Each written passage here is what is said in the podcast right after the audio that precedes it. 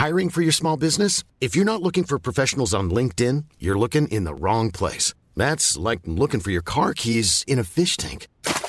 LinkedIn helps you hire professionals you can't find anywhere else, even those who aren't actively searching for a new job but might be open to the perfect role. In a given month, over 70% of LinkedIn users don't even visit other leading job sites. So start looking in the right place. With LinkedIn, you can hire professionals like a professional. Post your free job on linkedin.com slash people today. Hey, it's Ryan Reynolds, and I'm here with Keith, co-star of my upcoming film, If, only in theaters May 17th. Do you want to tell people the big news?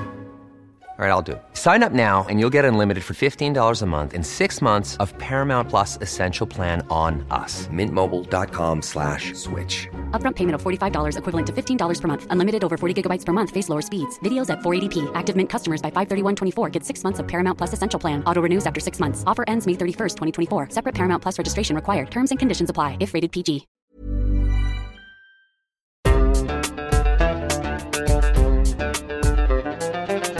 بودكاست صوت.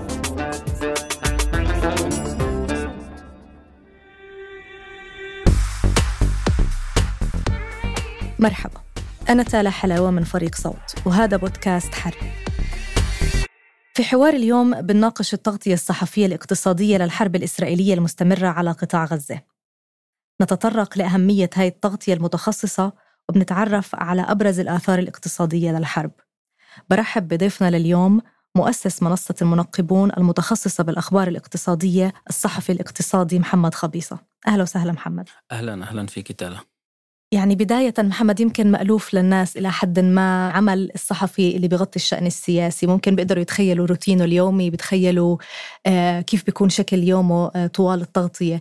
آه لو بداية هيك تعرفنا شوي كيف شكل روتينك أنت كصحفي متخصص بالشأن الاقتصادي. شو أول أخبار ومصادر تطلع عليها الصبح؟ بعيدا أول شيء عن الحرب كيف إحنا بنغطي الشأن الاقتصادي؟ الاقتصاد العالمي هو في عنا العالم شرق وغرب. لما يسكر الاقتصاد العالمي بالغرب بيفتح بالشرق وبالتالي في عنا 24 ساعة تغطيات سواء كان الاقتصاد هو بورصات الاقتصاد هو أسواق مال الاقتصاد هو عملات الاقتصاد هو نفط وذهب وسلع أساسية الاقتصاد هو اقتصاد المواطن. ف آه، الروتين اليومي لأي صحفي بالوضع الطبيعي مش لازم يغيب عنه أي خبر ضمن مناطق تغطيته مطلقا. ليش؟ آه، إذا صحفي مختص في قطاع الطاقة وهو بينام الساعة 11 بالليل الساعة 6 الصبح لازم يصحى يعرف إيش صار من الساعة 11 بالليل للساعة 6 الصبح. من تحركات أسعار النفط ليش تحركت أسعار النفط؟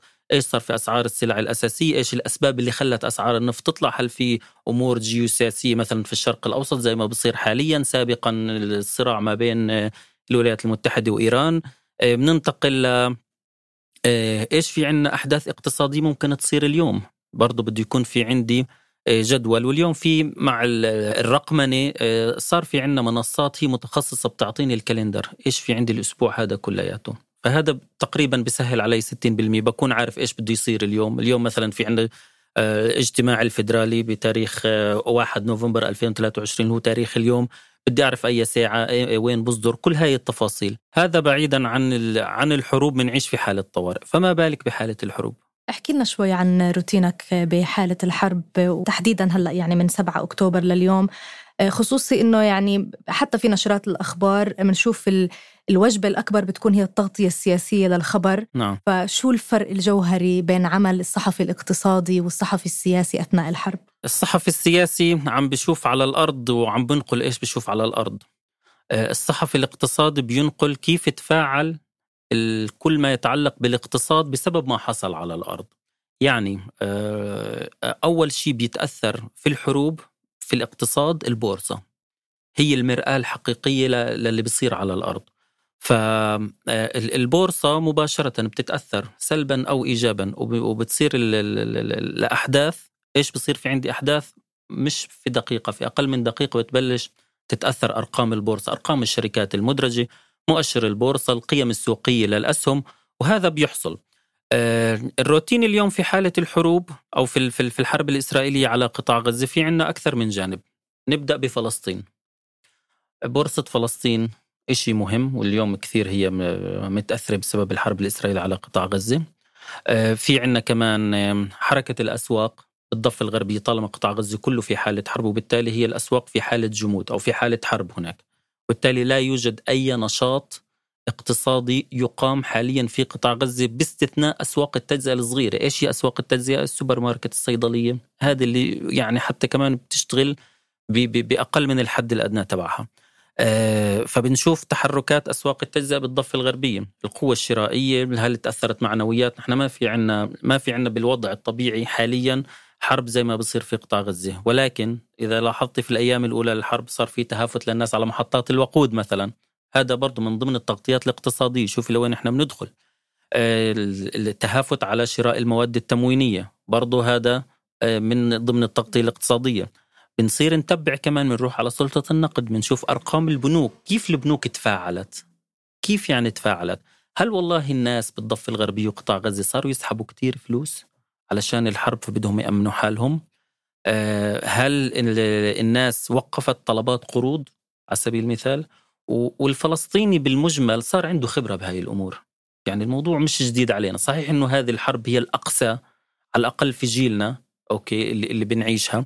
آه، ولكن اجمالا الفلسطيني صار عنده خبرة كيف يتعامل مع الحروب اقتصاديا.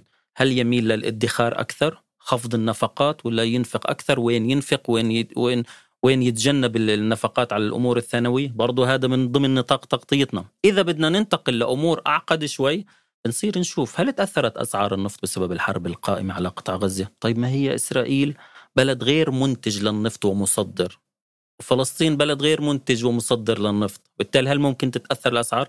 تتاثر الأسعار بدنا نوضح للناس ليش بتتأثر الأسعار عم نحكي عن مستويين محمد عم نحكي طبعا. عن مستوى بخص الأفراد بشكل مباشر بحياتهم اليومية ومستوى ممكن يكون شوي على الحكومات وعلى الدولة كدولة لو بدنا نركز شوي على الأفراد لأي نعم. مدى مهم إنه يكون يعني في تغطية اقتصادية للحروب آه، يعني بنفس القدر اللي بنشوف فيه تغطية سياسية. قديش بيأثر هذا الكلام على الجمهور وتفاعله آه، مع الحدث؟ طبعا في له تأثيرات. فيما يتعلق بالأفراد حتى الأمور ال ال ال الأكثر تخصصية هي كمان بتأثر على الأفراد. يعني اليوم أسعار الذهب ارتفعت أوكي؟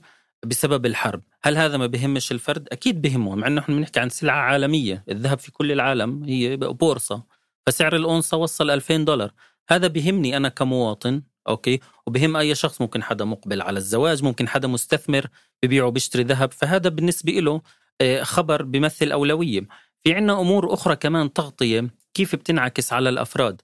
هو ال ال الإقتصاد كله علم وجد لتحقيق مصلحة المستهلك كيف ما كان كيف ما تلف فيها مصلحة المستهلك في المقام الأول والأخير هذا بيعطينا جانب من المسؤولية في التغطية آه، واحد من الأمور اللي انتشر مثلا آه، انتشر خبر قبل أسبوعين إنه تم إغلاق آه، ميناء عسقلان بسبب الحرب. طيب إيش دخل ميناء عسقلان؟ لأنه صار في حكي في السوق الإسرائيلية إنه ممكن أسعار الوقود المباع في السوق المحلية يرتفع. فعرفنا إنه في ميناء عسقلان واحد من أكبر مرافق النفط في إسرائيل. أوكي؟ فهذا أغلق وبالتالي مش رح يكون في هنالك قدرة لإسرائيل على استيراد حاجتها اليومية من النفط تستورد باليوم 220 ألف برميل على متوسط يومي للضفة الغربية وغزة وإسرائيل فهذا كمان بيأثر على الناس إحنا بننقل هذا الخبر أحيانا بيكون في بالنا المستهلك النهائي اللي هو المواطن العادي وأحيانا لا إحنا بنشوف ردة فعله على هذا الخبر اللي نشر على سبيل المثال. ف كيف ما إحنا نغطي الجوانب الاقتصادية في الحرب الإسرائيلية على قطاع غزة بيجد اهتمام وفي نقطة كثير مهمة تالا بحكم شغلنا. صراحة في نهم عربي كبير جدا على تلقي الأخبار الاقتصادية الإسرائيلية المكتوبة باللغة العربية. فضول كبير. طبعا طبعا. في في في منطقتنا الكيان اسمه إسرائيل. إيش هذه؟ إيش حجم اقتصادها؟ ليش هالقد كيف تأثرت البورصة؟ بلد صغير ناتجها المحلي تقريبا نص تريليون دولار. أوكي هذا الناتج المحلي اللي بفوق اضعاف الناتج المحلي لبلاد الشام مثلا. أوكي؟ ففي كثير فضول عربي يعرفوا إيش إيش هذا الاقتصاد على إيش قائم ليش هو كثير قوي. ففي هاي الأحداث بيزيد الطلب كثير على الاقتصاد الإسرائيلي. كيف تأثر بالحرب؟ القارئ العربي والمتلقي العربي هو مش بس بيفرح بالخطابات اللي بيلقيها أبو عبيدة بين اليوم والثاني أوكي؟ بيفرح كمان إذا والله قرأ إنه بورصة تل أبيب تراجعت. حرب مش فقط إني أنا أفجر دبابة وسلاح وقتلى لا لا الحرب كمان هي بتتجاوزها. هل تأثرت إسرائيل اقتصاديا بهذه الحرب؟ واللي بيعرف عقيدة الإسرائيليين إنه الاقتصاد يعني واحد من أهم أولويتين بالنسبة له أوكي؟ وبالتالي اليوم الاقتصاد والله الشيكل آه تراجع بورصة تل أبيب تراجعت السياحة توقفت بشكل كامل. في موانئ أغلقت في حقل غاز قبالة البحر المتوسط كمان أغلق. هذه المتلقي العربي آه بحبها ليش؟ لأنه هذه خسائر. آثار آثار غير مباشرة لا الهجوم المقاومة الفلسطينية والحرب القائمة حاليا على قطاع غزة. كل هاي التفاصيل ضمن نطاق تغطيتنا كله دون استثناء إحنا بننقله مش بحاجة لا لمبالغة ولا لاختيار مفردات. الواقع هو في التغطية الاقتصادية هو اللي بيفرض نفسه الرقم. رأس مال الصحفي الاقتصادي الرقم والمسألة الثانية المقارنات. إيش يعني المقارنات؟ والله بورصة تل أبيب تراجعت 15% طب 15% مقارنة مع إمتى؟ مقارنة مع عشية الحرب. فهذه المقارنات كمان المتلقي بحبها المتلقي بحب الرقم بحب الرقم الكبير وبحب كمان أبسط له الرقم إيش يعني 15%؟ 15% يعني إنه القيمة السوقية للشركات المدرجة في بورصة تل أبيب فقدت 25 مليار دولار من قيمتها. أه، طب محمد يعني لو بدنا نحكي عن هاي الأرقام إلى أي مدى كمان ممكن تكون مفيدة للمحللين السياسيين ليقدروا يقرأوا ويحللوا الواقع وإيش ممكن يصير بالأيام القادمة بالحرب كمان. طبعا أه، في حالة الحروب صعب تفصل الاقتصاد عن السياسة.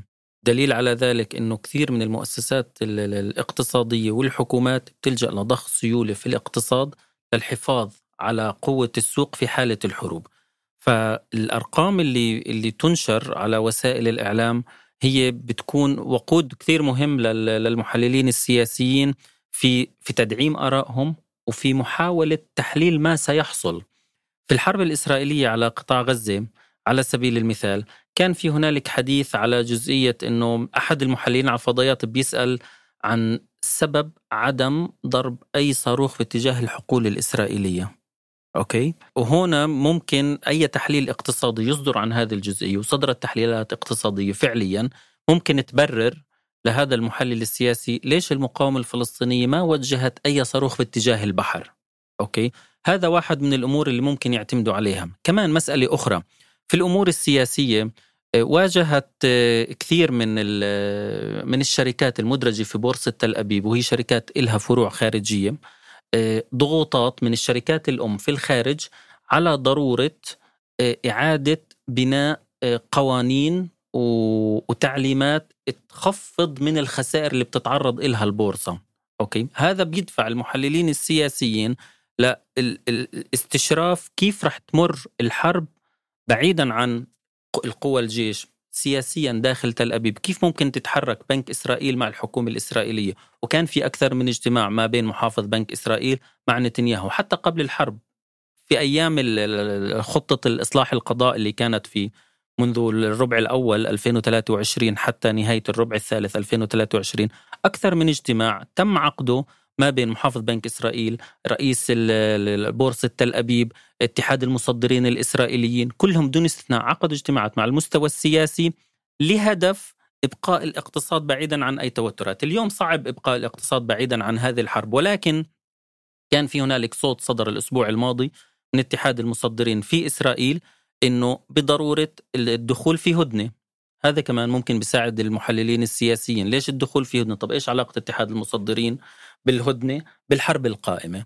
آه، لما نيجي بس نتفرج على الخارطة آه، حدود غلاف غزة هي آه، سلة الغذاء لإسرائيل باختصار. أوكي؟ في أرقام موجودة صادرة عن مكتب الإحصاء الإسرائيلي ببين لك أهمية هاي الأراضي. أوكي. هذا بيعطي المحلل السياسي أنه قد يكون في هنالك أي ضغوطات سياسية لتحقيق أي أهداف سياسية قادمة. أوكي. فيما يتعلق بالحرب. خلال الوصول إلى هدنة من خلال آه، آه، إعادة استخدام العمالة الفلسطينية للداخل هو اللي حصل. هذه الضغوطات إسرائيل رفضت التنفيذ هدنة مع قطاع غزة. ولكن إيش عملوا؟ سمحوا للعمالة الفلسطينية بالعودة تدريجيا. سمحوا للقطاعات ذات الأولوية.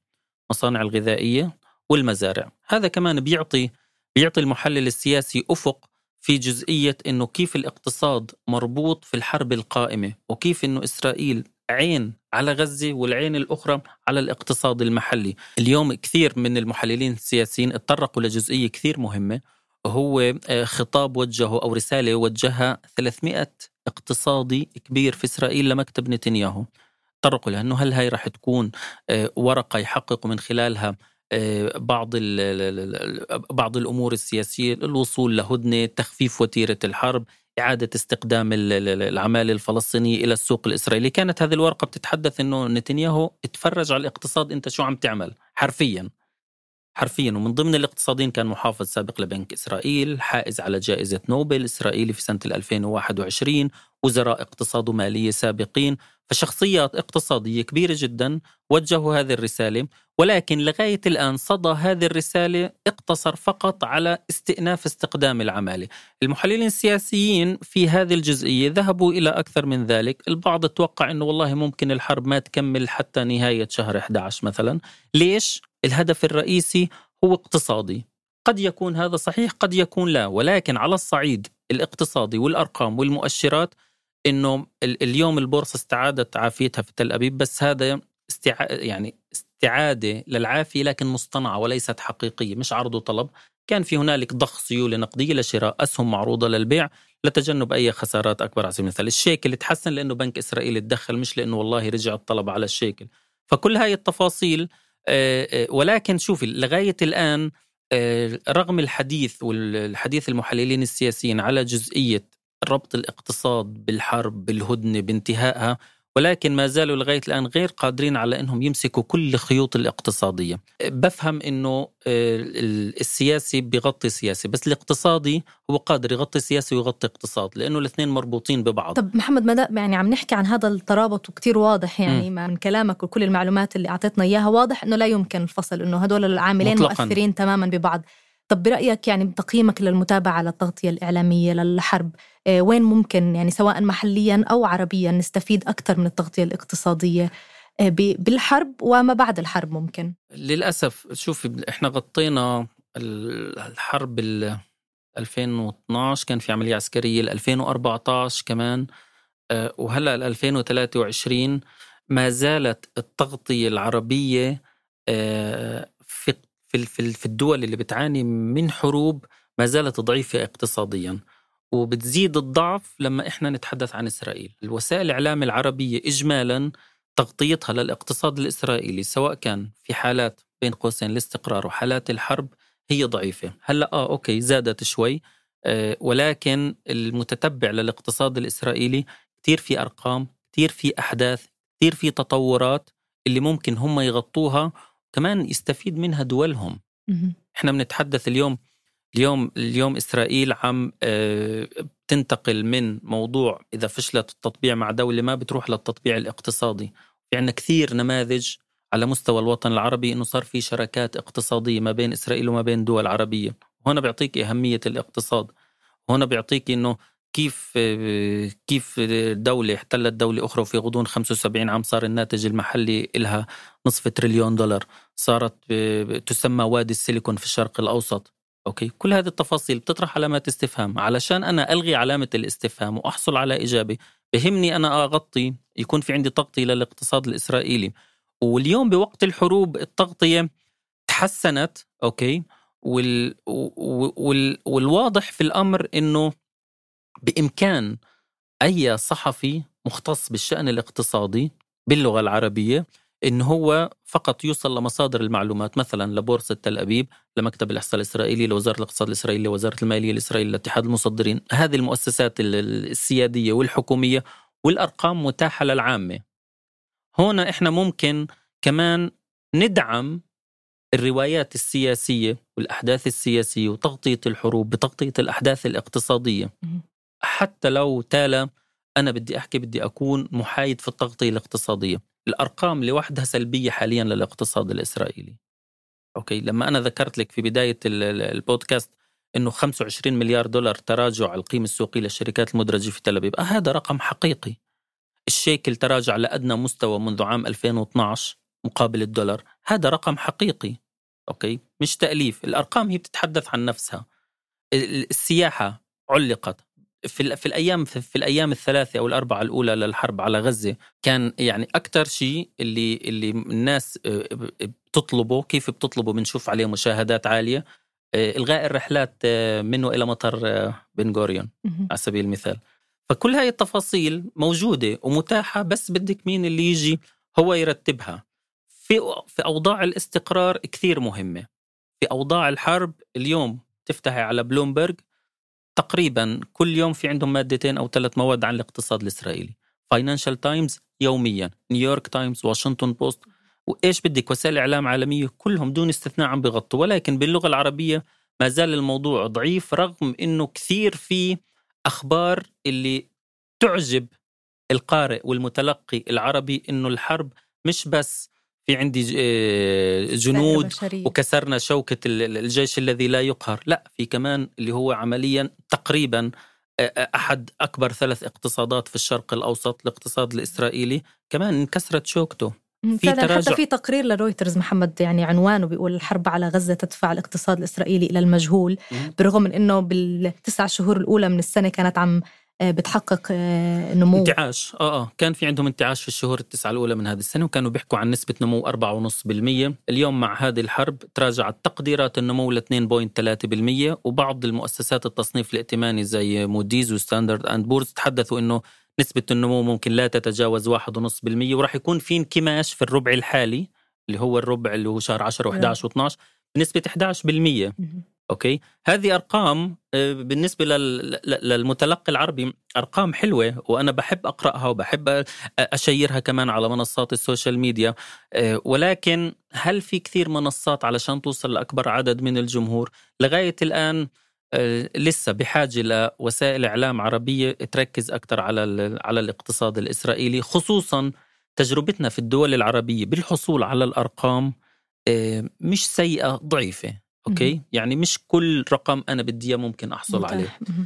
آه، في الاقتصاد الإسرائيلي كل شيء بدك إياه موجود لدرجه لدرجة في هذه الحرب واحدة من الأمور اللي قاسوها تراجع تراجع حاد في مبيعات داخل السوق الإسرائيلي من خلال الفيزا بطاقات الائتمان أوكي المعظم هناك ما بيشتري كاش بيشتري من خلال الفيزا ففي تراجع حاد في مبيعات بطاقات الائتمان. هذا واحد والأرقام موجودة. كم كان الرقم مثلا بشهر تسعة؟ كم صار الرقم بشهر عشرة؟ إحنا هينا اليوم بواحد 11 كم وسيلة إعلام عربية غطت موضوع تراجع بورصة تل أبيب؟ من واحد عشرة ل 31 عشرة.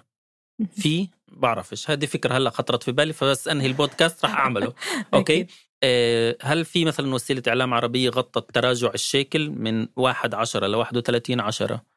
القوة الشرائية توقعات التضخم في في في إسرائيل آه، أكثر عشر شركات تراجعا في بورصة تل أبيب مثلا في شهر عشرة. هذه كلها الناس بتحب المقارنة آه، والناس بتحب الأرقام الكبيرة والناس بتحب المحتوى اللي اللي اللي بيدغدغ عواطفها.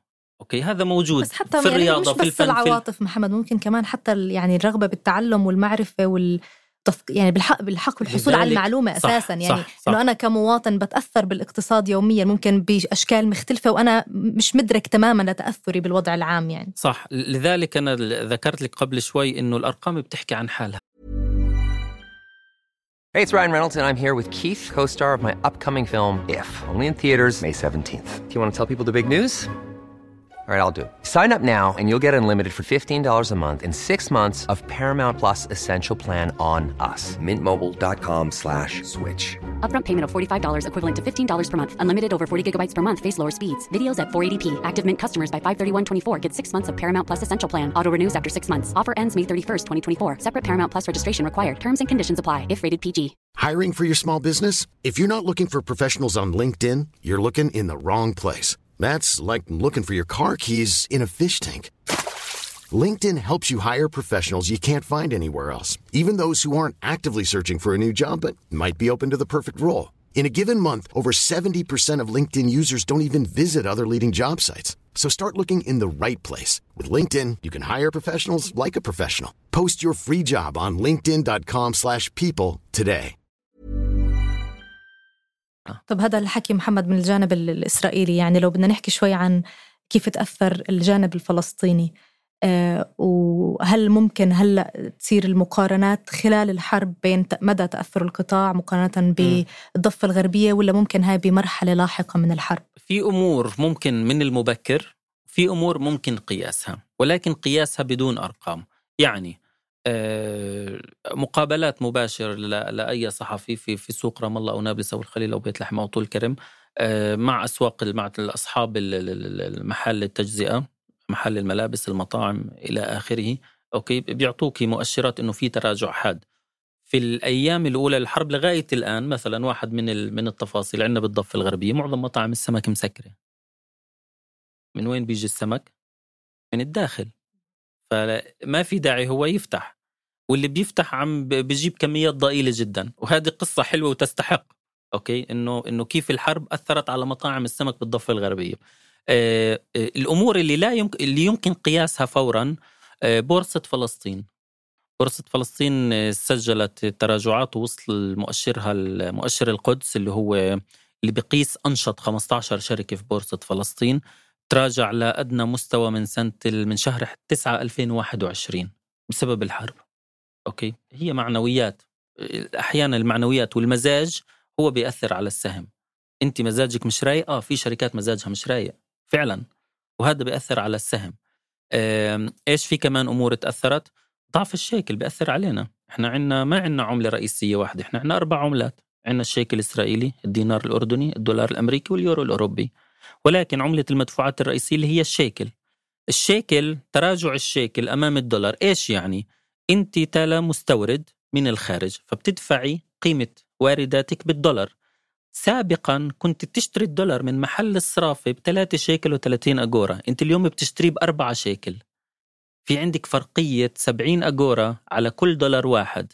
طب لما يكون عندك 100 ألف دولار مين بده يتحمل كلفة فروقات أسعار الصرف؟ أنا كمستهلك نهائي. وبالتالي هذا بيأثر على أسعار السلع المستوردة من الخارج بسبب الحرب وبزيد الكلفة علي وبآخر الشهر راح يظهر عندي تقرير أنه التضخم في فلسطين بشهر عشرة ارتفع. هي كمان تأثير. مين كمان تأثر في البلد؟ يعني شوفي كيف الأمور بتفتح ورا بعض. تجار السيارات. تجار السيارات عم بيستوردوا السيارات بعملة اليورو بعملة الدولار. اليورو ب 4 شيكل و35 أجورا بينما كان ب 3 شيكل و90 أجورا أنا كمستهلك نهائي أنا اللي حتحمل الفرقية. أعطيك مثال ثالث. العمالة الفلسطينية في إسرائيل. عندنا 140 ألف عامل رسمي الأرقام غير الرسمية ممكن يوصلوا ل 180 أو 190 ألف عامل. متوسط أجورهم الشهرية اللي بدخلوها على الضفة الغربية مليار و500 مليون شيكل. أوكي؟ يعني إذا بدي أحول لك إياها بعملة الدينار الأردني تقريبا 300 مليون دينار أردني هدول بدخلوهم شهريا على أسواق الضفة الغربية بحركوا السوق. العماله الفلسطينيه اليوم معظمها بدون عمل منذ 7 أكتوبر. بدأوا مؤخرا 5000 6000 7000 ولكن عدد ضئيل لا يذكر. هدول بيأثروا سلبا على أسواق الضفة الغربية. ليش؟ لأنه في فلوس كان يفترض تدخل وما دخلت. هذه على مين بتأثر؟ بتأثر علي كصاحب ملحمة كصاحب سوبر ماركت كصاحب محل ملابس كصاحب مدرسة خاصة كطبيب كصيدلاني إلى آخره. والصيدلاني بيتأثر وصاحب السوبر ماركت بيتأثر واللي بورد له السلع للسوبر ماركت كمان بيتأثر لأنه ما فيش ما فيش سحب سلع. وإحنا اقتصاد خدماتي. مين كمان بيتأثر؟ قبل ثلاث أيام كان في حديث كان في بيان صادر عن وزير المالية الإسرائيلي بتسليل سموتريتش. تحدث إنه وجه تعليماته لموظفيه بتعليق أموال المقاصه يعني هي الجزئية اللي كنت بدي هلأ أنت لها بس خلينا قبل ما ندخل بتفاصيلها نعرف المستمعات والمستمعين على شو المقاصة تحديدا بالوضع الفلسطيني الإسرائيلي. حلو. آه، أموال المقاصة إحنا بنسميها مقاصة بس هي عمليا هي أموال الضرائب. أي ضرائب هي أي سلعة أنا بستوردها من الخارج فهي بتمر من خلال الحدود الإسرائيلية. لا يوجد أي حدود يسيطر عليها الفلسطينيون في الضفة الغربية. عدد الحدود صفر. بالتالي أي سلعة أنا بستوردها من إسرائيل أو من الخارج تمر عبر المعابر الإسرائيلية أو بتوصل للموانئ الإسرائيلية. هذه البضاعة كانت دخان سيارات ثلاجات مواد غذائية. مواد غذائية. إيش بيخطر في بالك؟ وقود أوكي؟ هذه كلها في عليها ضرائب وجمارك. الضريبة عندنا نسبتها 16% بالأردن نسبة الضريبة 20% ضريبة القيمة المضافة. في كمان جمارك مثلا جمرك السيارة عندنا مثلا 50% من قيمتها أو بتوصل ل 75% من قيمتها. مين بلم هدول الفلوس؟ وزارة المالية الإسرائيلية. وفق بروتوكول باريس الاقتصادي المنظم للعلاقة الاقتصادية ما بين فلسطين وإسرائيل واللي توقعت عام 1994 إسرائيل بتجبي هذه الأموال بتحولها بالأسبوع الأول من كل شهر لوزارة المالية الفلسطينية قيمتها الشهرية تقريبا 200 مليون دولار. أوكي؟ 200 مليون دولار هذه اللي إحنا بنسميها أموال المقصة أو أموال الضرائب. هدول 200 مليون دولار إسرائيل بتخصم منهم 3% بدل أتعابهم. بياخذوا منها. بياخذوا 3% وفق بروتوكول باريس الاقتصادي. هذا الرقم بيوصل لك ب ب ب بآخر السنة. يعني ممكن تحكي إنه في عندي من 70 80 مليون دينار أردني هدول بروح بس أتعابهم لأنهم بيلموا هذه الفلوس. هذه الفلوس بتوصل لوزارة المالية الفلسطينية. في إيش تستخدم؟ أو قبل في إيش تستخدم؟ نسبتها عالية هذه. قيمتها ال 200 مليون دولار تساوي 60 ل 65% من مجمل الدخل للحكومة الفلسطينية. ليش إحنا بنستخدم كحكومة هذا هذه الفلوس؟ هي العمود الفقري لرواتب الموظفين العموميين.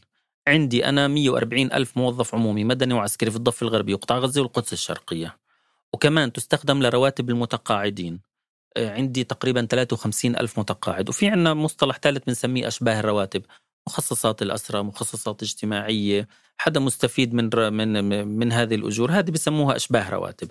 فعندي تقريبا 250 ل 260 ألف مستفيد مباشر من بينزل له شهريا راتب. أوكي؟ وبدون المقاصة لن تكون الحكومة الفلسطينية قادرة على صرف هو أصلا تالا حاليا عم بتم صرف أموال المقاصة تتحول وعم الحكومة الفلسطينية عم تصرف رواتب منقوصة 80 و 85% من الراتب. فما بالك لما تحجب أموال المقاصة؟ في تجارب سابقة تم حجب أموال المقاصة عشر مرات منذ عام 1994 آخر مرة كانت في 2020 في جائحة كورونا. في هذيك الفترة كانت الحكومة تصرف ما بين 50 ل 60% من الراتب. أوكي؟ اليوم في حال لا سمح الله حدث هذا الشيء بتصور مش أكثر من 40% من الراتب راح يتقاضوا للموظفين العموميين. ليش؟ لأنه لأنه أصلا الضرائب اللي بتجبيها الحكومة محليا بعيدا عن إيرادات المقاصة اللي بتجبيها جوا الضفة الغربية حاليا أصلا هي تراجعت. ليش تراجعت؟ لأنه حكينا إنه في تراجع استهلاك. تراجع استهلاك يعني تراجع إيرادات ضريبية. وفي ناس كمان ما بدها تدفع الضريبه اللي عليها خصوصا الشركات لأنه بيخافوا وضع حرب وبالتالي بدي أجل. باخر ربع من السنة كمان باخر يعني. ربع من السنة فبدي أجل. فمتخيلة حجم الضرر اللي ممكن اللي اليوم عم بتواجهه الحكومة الفلسطينية أو كل سكان الضفة الغربية هو الضرر للأسف يعني ما في إشي ما في مستفيد كامل ومتضرر كامل. حتى إحنا كمان بدنا نتضرر ولكن ضرر عن ضرر بيختلف. في النهاية إحنا بنحكي فلوس. وبنحكي آه، رواتب منقوصة وبنحكي تراجع القوة الشرائية. ولكن في الضرر الاقتصادي هذا اللي عم يحصل. بالمحصلة عندنا 140 ألف عامل ما في لهم رواتب اللي هم مليار و500 مليون شيكل. في عنا إذا حصل حجب لإيرادات المقاصة اعتبارا هذا حيبين معنا اليوم الأربعاء الأسبوع القادم ببين معنا لأنه بالأسبوع الأول من كل شهر بيتم تحويل الفلوس. فإذا ما تحولت حتتأخر الرواتب. ولكن إذا فعلا حصل وتم آه، حجب إيرادات المقاصة عن الجانب الفلسطيني وما استلمنا رواتب هذه الرواتب اللي أنا حكيت لك موظفين ومتقاعدين وأشباه رواتب قيمتها بالشهر مليار شيكل. كل شهر فاتورة رواتب. أوكي؟ فأنا في عندي هون مليارين و500 مليون شيكل. العمال الفلسطيني في الداخل موظفي القطاع العام والمتقاعدين. هدول يفترض يدخلوا على أسواق الضفة الغربية ويحركوا السوق. معظمهم حاليا مش موجود. تخيلي كيف حيكون شكل الأسواق الفلسطيني كيف حيكون شكل المصانع كيف حيكون شكل القطاع الخاص القطاعات الإنتاجية كلها المستوردين دون استثناء. هذا كلياته ضرر ولكن كل هذا الضرر اقتصاديا وماليا أقل بكثير من الضرر الواقع على إسرائيل. يعني البورصة لوحدها بورصة تل أبيب القيمة السوقية فقدت 25 مليار دولار في غضون ثلاث أسابيع. إحنا في بورصة فلسطين فقدنا تقريبا 300 مليون دولار كقيمة سوقية.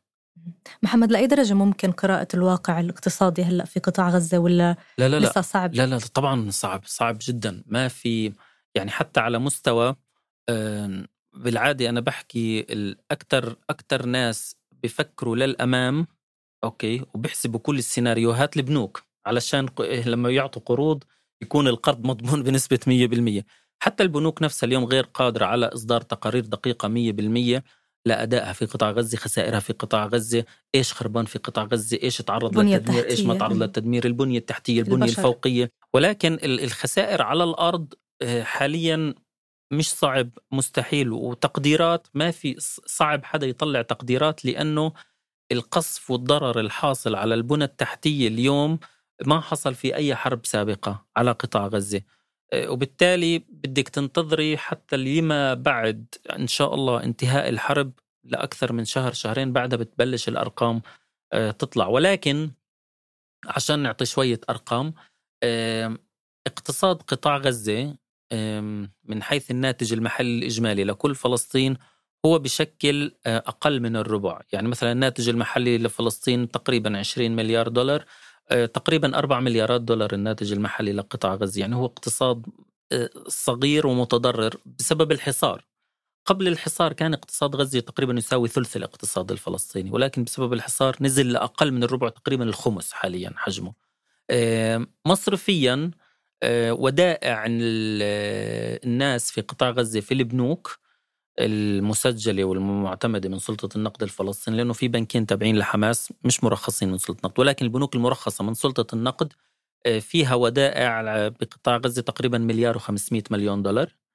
آه، القروض المقدمة لسكان قطاع غزة آه، هذه أرقام حتى نهاية سبتمبر 2023 القروض المقدمة تقريبا 923 مليون دولار. هذه الأرقام المصرفية. اليوم في غزة مثلا في القطاع المصرفي ال ATM اللي شغال تقريبا مش كلها قليل جدا من أجهزة الصراف الآلي شغالة لأنه لازم يكون عندها مصادر طاقة علشان هي تشتغل ولازم في موظفين يغذوا ال ATM يحطوا فلوس علشان الناس اللي بدها تسحب فتقريبا أكثر من نصف أجهزة الصراف الآلي كما علمت من سلطة النقد الفلسطينيه هي متوقفة عن العمل سواء كانت تعرضت لضرر أو لا يتوفر فيها أي نوع من الطاقة لتكون قادرة على على العمل وتقديم خدماتها للجمهور. يعني باقتضاب حابة أختم معك محمد لو آه، نحكي هل ممكن يعني كل المعلومات اللي أعطتنا إياها عن الاقتصاد الفلسطيني والإسرائيلي لأي مدى ممكن يكون لها انعكاسات على دول الجوار على الدول العربية بشكل عام أو الاقتصاد العالمي؟ أه على الاقتصاد العالمي صندوق النقد الدولي تحدث إنه رح يكون لها في تأثيرات على الاقتصاد العالمي. أه ليش؟ لأنه صحيح الحرب هي في الشرق الأوسط ولكن هذه بتأثر على معنويات الشركات على معنويات الاستثمارات الأجنبية المنتقلة من الشرق للغرب وبالعكس. أه وممكن كمان يصير في تخارج ممكن يكون في اتجاه لتكديس الأموال أكثر. ليش؟ لأنه أصلا في السنة الحالية 2023 لسه الحرب الروسية الأوكرانية قائمة. التوترات زادت ما بين الولايات المتحدة الأمريكية والصين. آه، ما زالت التوترات كمان آه، قائمة ما بين آه، إيران والولايات المتحدة إيران وإسرائيل. هذه كلها أعطت مزاج اقتصادي سلبي وكان في توقعات بتباطؤ الاقتصاد العالمي وحتى صندوق النقد الدولي توقع تباطؤ الاقتصاد العالمي وأصدر تقرير عشية الحرب. أوكي. وما حسب الحرب وقال إنه لو إحنا بدنا نحسب تبعات الحرب على الاقتصاد العالمي فممكن كمان ننزل من نسب نمو الناتج المحلي للاقتصاد العالمي خلال 2023 اليوم كمان ارتفاع أسعار النفط بسبب آه، توترات الشرق الأوسط كمان هاي لها دور. ارتفاع أسعار النفط بتأثر على الاقتصادات. الموضوع هو مش بس برميل ومليون برميل لا العالم باليوم الواحد بيستهلك 100 مليون برميل نفط يوميا. فلما كل برميل نفط يزيد أربع دولارات وهذا الرقم اللي زاد في الأيام الأولى للحرب على غزة شوفي حجم الكلفة الإضافية اللي تحملتها الدول بسبب ارتفاع أسعار النفط؟ ارتفاع أسعار الذهب هذا كمان مؤشر ليش ارتفعت أسعار الذهب؟ لأنه زاد الطلب على الذهب. الناس صارت تتخلى عن الكاش ما بدها تستثمر وما بدها تكدس أموالها فبدها تروح على الذهب. وهذا كمان بيعطيك مؤشر الناس ما بدها تستثمر. هذه كلياتها معنويات سلبية ومزاج اقتصادي سلبي بيأثر على الاقتصاد العالمي ككل. اقتصادات دول الإقليم بورصة دبي آه، كانت الأكثر تأثرا في الحرب الإسرائيلية على قطاع غزة. وفي بعض الشركات المدرجة في بورصة دبي تراجعت أكثر من الشركات المدرجة في بورصة تل أبيب. فتخيلي الاقتصاد العالمي هو كلياته لما كنا نحكي إنه العالم أصبح قرية صغيرة والاقتصاد العالمي هو كمان قرية صغيرة. الكل بيتأثر بصير شيء بأمريكا بتلاقي تأثيرات في في في في بورصة هونغ كونغ. اليوم هي الحرب الإسرائيلية على غزة فعلا في بنوك مدرجة في بورصة دبي تراجعت أكثر من التراجع اللي سجلته البنوك المدرجة في بورصة تل أبيب. وهكذا. يعني محمد الحديث يطول وبدي أشكرك على كل هاي المعلومات. فعلا يعني فتحت عيوننا على آه، كتير جوانب ممكن ما ننتبه لها بالتغطية آه، اليومية في عملنا الصحفي. فشكرا لك ويعطيك العافية. الخدمه شكرا لك. هاي الحلقة إعداد وبحث رند خضير التصميم الصوتي لتيسير قباني. وكنت معكم من الإنتاج والتقديم تالا حلاوة. لتوصلكم تنبيهات بالحلقات الجديدة تقدروا تشتركوا بقناة حرر على تطبيقات الموسيقى والبودكاست اللي بتفضلوها. بودكاست حرر من إنتاج صوت.